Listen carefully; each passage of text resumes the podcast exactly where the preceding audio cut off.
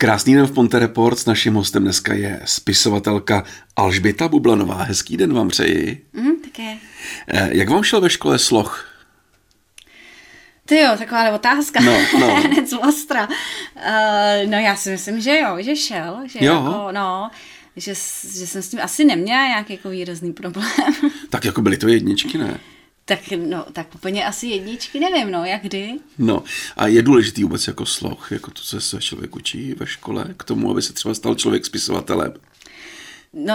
To nevím, to si jako nemyslím úplně, ono když jakoby záleží, protože někdy, když člověk třeba se tak trošku vymyká tomu, co je jako norma, tak třeba může naopak jako v tom slohu pokulhávat, že jo, ale jako pak vlastně zjistí, že to, co píše, je třeba jako zajímavý, takže asi bych to úplně jako nesrovnávala s tím, že doma jako jedničky ve slohu, takže jako má dráhu spisovatelskou otevřenou.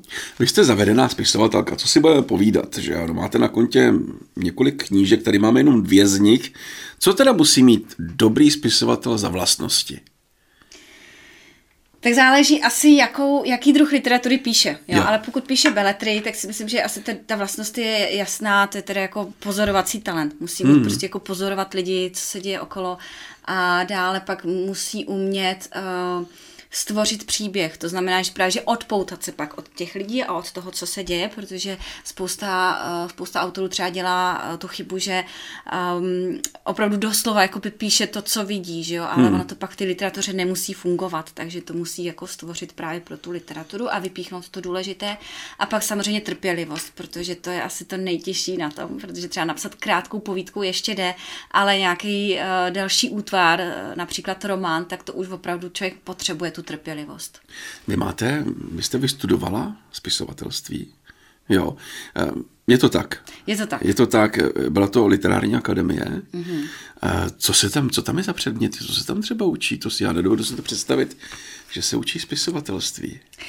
Tak měli jsme tam přímo předmět tvůrčí psaní. Ano. Jo, kde jsme se teda učili psát, já vím, to zní tak jako divně, ale prostě vždycky nás vedl nějaký profesor, většinou to byli zkušení spisovatelé, kteří vlastně nám ukazovali nějaké svoje triky a četli po nás ty texty, ale samozřejmě v rámci té literární akademie jako bylo více předmětů, takže jsme se učili třeba o ty literatuře obecně, měli jsme tam kulturní antropologii, měli jsme tam i, nevím, třeba jsme se učili něco o filmu a podobně, takže tak jako by umění obecně a každý se z toho prostě, každý se v tom něco našel.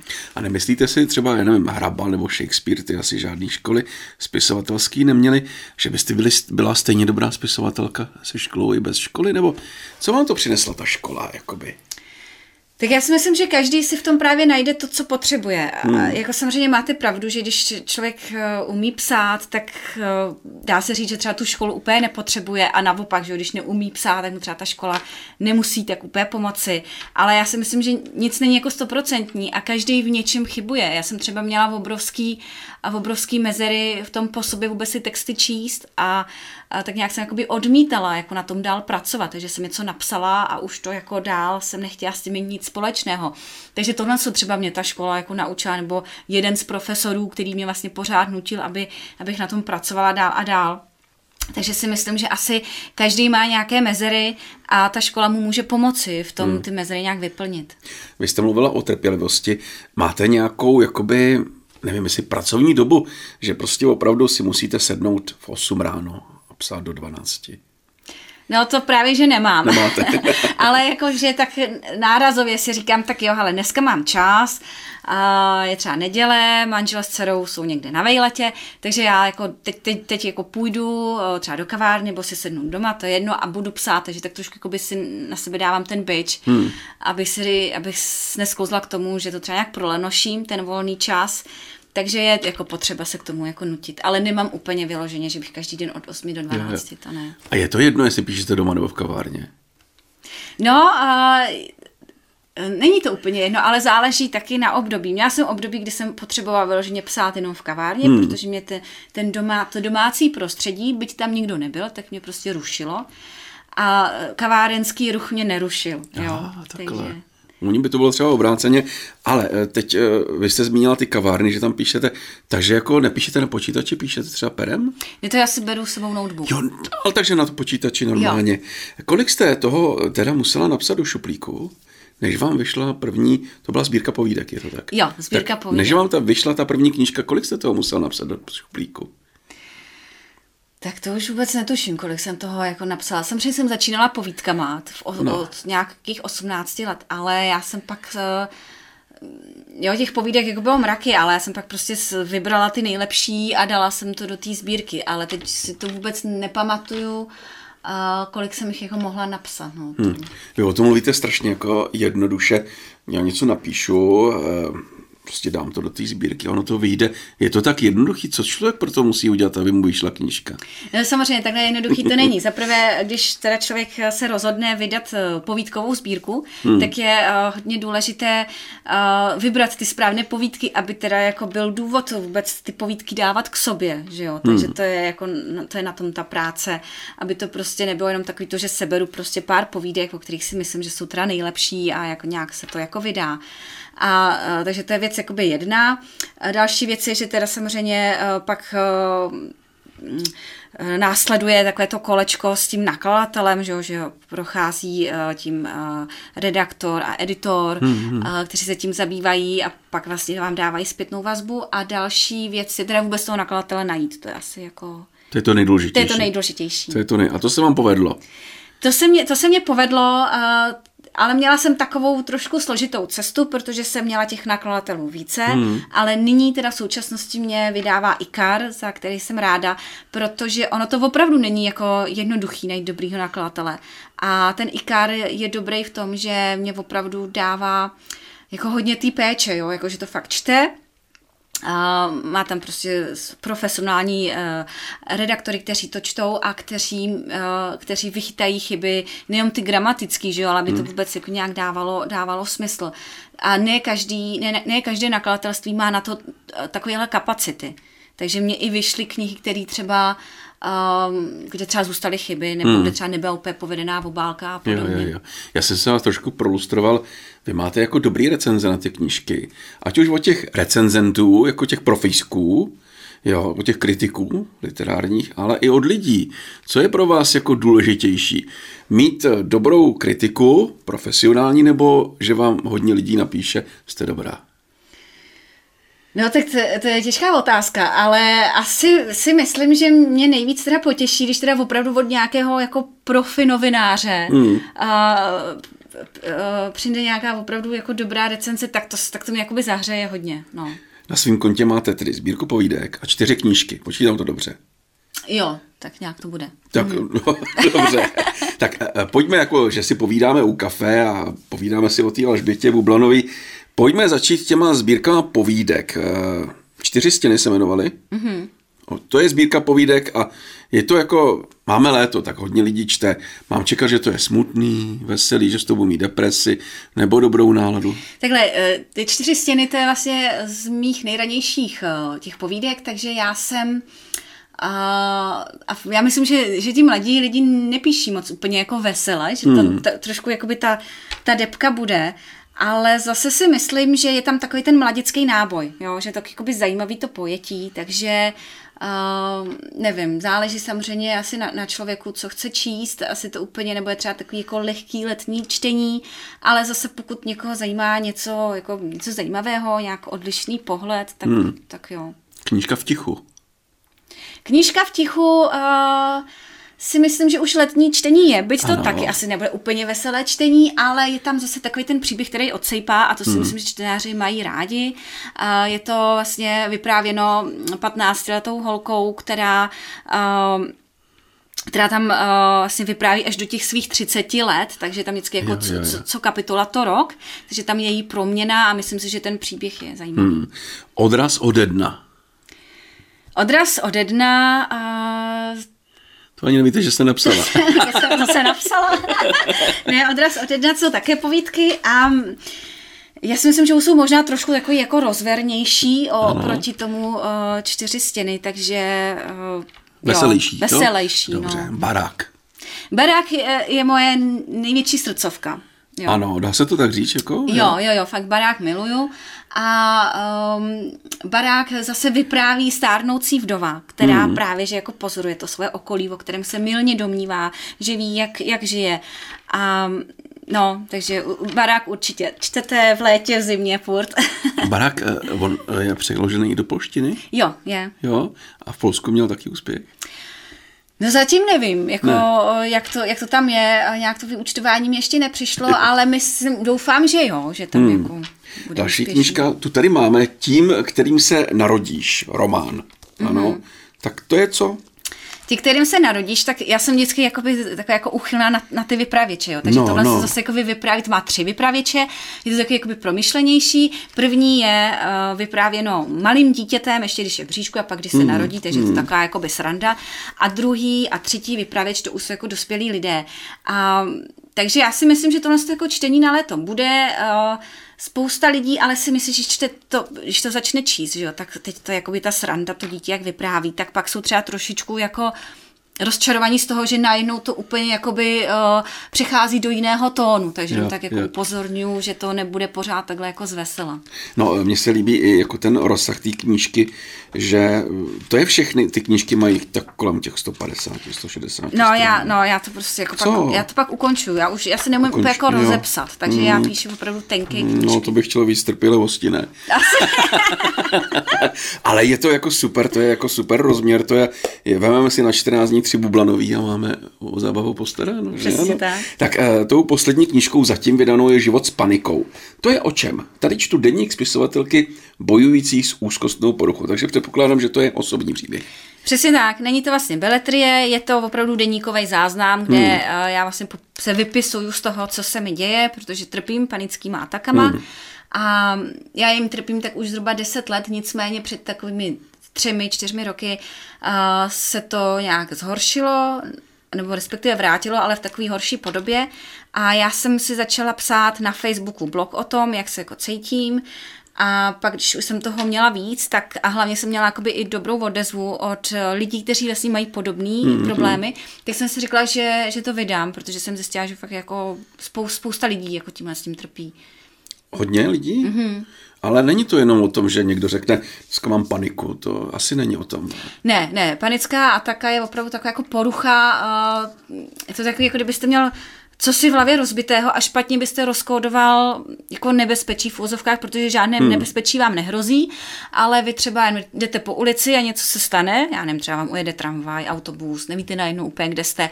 A místo toho, abyste jako racionálně si řekl, OK, tak jako nevím, kde jsem, ale tak se zeptám třeba, tak najednou to začne ve vás něco se dít a začnete si říkat, aha, já nevím, kde jsem, co když se mi něco stane a teď vám najednou třeba něco někde píchne, zabolí hlava nebo něco a vy si řeknete, ježiši, a tak to je infarkt, a to je infarkt. A opravdu jako si začnete myslet, že máte infarkt a začnete se podle toho chovat. To znamená, že otravujete lidi s tím, že teda umíráte, že jo, nebo voláte si sanitku.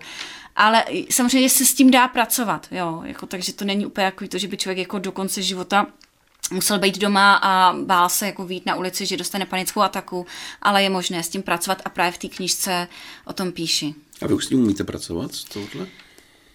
No, Umím, ale samozřejmě to říkám jako s takovou pokorou, protože ta panická ataka se může jako kdykoliv vrátit nebo může prostě dát úder úplně z jiné strany, takže to nechci úplně říct jako na 100%, že mám vyhráno. A vy nepoznáte, co je ten spouštěč? Samozřejmě vím, co jsou spouštěče a vím, že to je samozřejmě jako nějaký stres, kofein, nikotin, alkohol, takže to samozřejmě každý panikář si najde to svý, co ho teda nějak jako, co spouští, ale pak jsou samozřejmě tohle jsou spouštěče, ale pak jsou příčiny. Ano. Jo, příčina může být třeba, nevím, jaký špatný životní styl nebo špatné vztahy a podobně.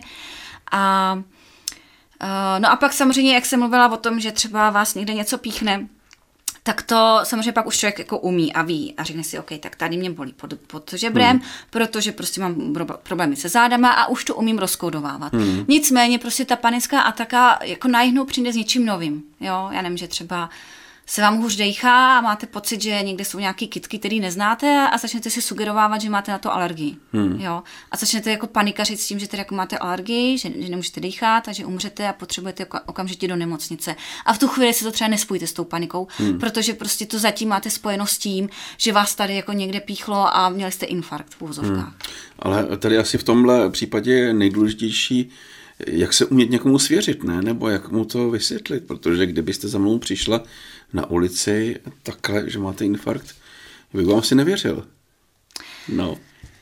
Samozřejmě, no tak jako já myslím, že panikář jako mi vypadá i lehce vyděšeně, ale je to pravda, že někdy ani ne, někdy se to fakt jako odehrává v té hlavě, takže se mě i stalo, že jsem opravdu takhle nějakou paní zastavila, že potřebuji, aby mi zavolala sanitku a ona mi řekla, že na to jako nevypadám a tak mi to jako rozmluvila a já jsem mi řekla, že jako asi má pravdu, že to nejspíš teda bude panická ataka, takže jsme se tak nějak jako domluvili, jo, ale samozřejmě, že ono je, já se na terapiích učím, že je dobrý, aby si to člověk zpracoval sám v sobě a aby do toho teda netahla ty ostatní, teda respektive jako ty, co o tom neví. Jo, samozřejmě pokud mám vedle sebe kamaráda, on mě zná a já mu řeknu, hele, něco se se mnou děje a on ví, jak mě uklidnit, tak jo. Ale není úplně dobrý jako teda otravovat cizí lidi, kteří vás vlastně vůbec neznají a právě přesně oni nevědí teda, jako co po nich chcete. Že jo. Takže není žádná jakoby návod nebo recept, jak se k vám, pokud máte panickou ataku, chovat. Jo, to jo.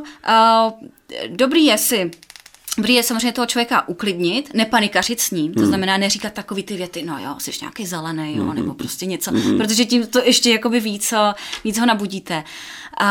Takže ho uklidnit a dodat mu tu sílu, to znamená říct, jako ty to zvládneš, jako, jo, prostě, a hlavně ho z nějak... Jako říct mu, že je tady a teď a že dejchá, jo, prostě jo, to nějak jakoby zmotnit, aby se třeba osahal a řekl si, jo, hele, jsem v pohodě, jako nic se mi neděje. Tohle, jak už jste řekla, je určitě jakoby příznak nějaký životní krize třeba, svým způsobem. A platí to u vás, že v životní krizi býváte tvůrčí? Že to má třeba nějaký přínos pro vaše spisovatelství, nejen o téhle knížce, jako mluvíme.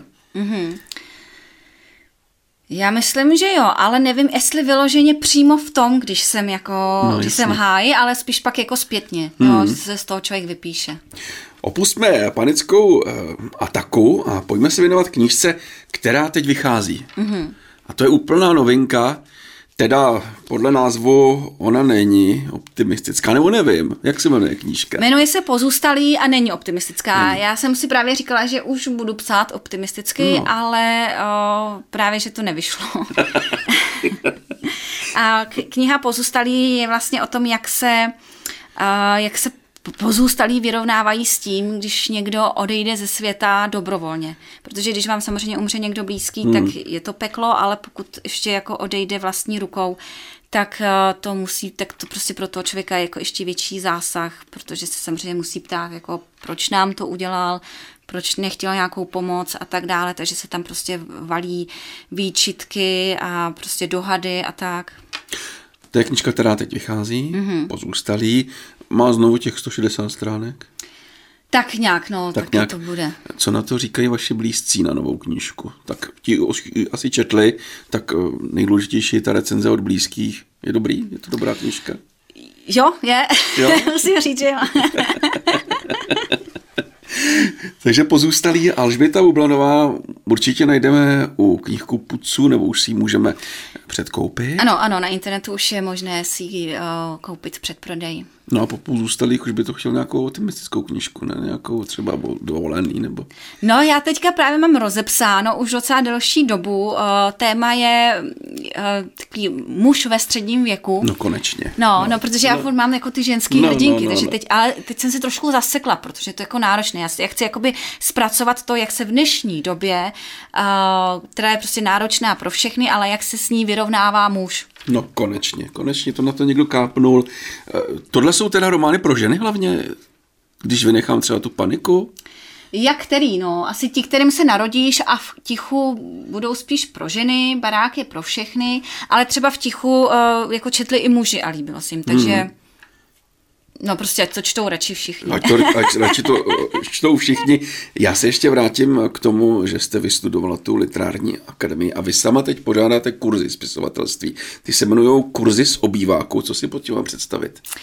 Kurzy z obýváku založila Andrea Salzerová, která právě myslela tak, že se vlastně všechno bude odehrávat online. To znamená, že ty lidi si budou pracovat ve svém obyváku a budou posílat své texty vlastně dál. A mě pozvala jako lektorku, která ty texty hodnotí. Máme tam i vlastně, když se člověk jakoby přihlásí do toho online, do té online lekce, tak tam má i jako možnost vidět různý videa nebo nějaké návody, jak psát. Ale samozřejmě jsme začali dělat i kurzy naživo, a ty teda jsou hodně oblíbené. Myslím si, že právě, že i kvůli tomu covidu, protože ty lidi jak byli už, jako trošku už měli plný zuby toho, že všechno se odehrává právě online. Tak teďka, když se to jakoby všechno otevřelo, tak se hodně lidí právě, že vyloženě chce jako ten kurz naživo a být prostě face to face. To je opravdu u vás v obýváku jako? To není teda u nás v obýváku, máme různý prostory, tak jako tak nějak střídáme, ale vždycky ty prostory jsou takový jako hodně útulný, aby si ty lidi připadali jako v obýváku. Nebojíte se třeba, že k vám někdo bude chodit na ty kurzy a vy si jako vytvoříte konkurenci, co? No, jako jasně, no. Pak bude prodávanější ten spisovatel, co vychováte.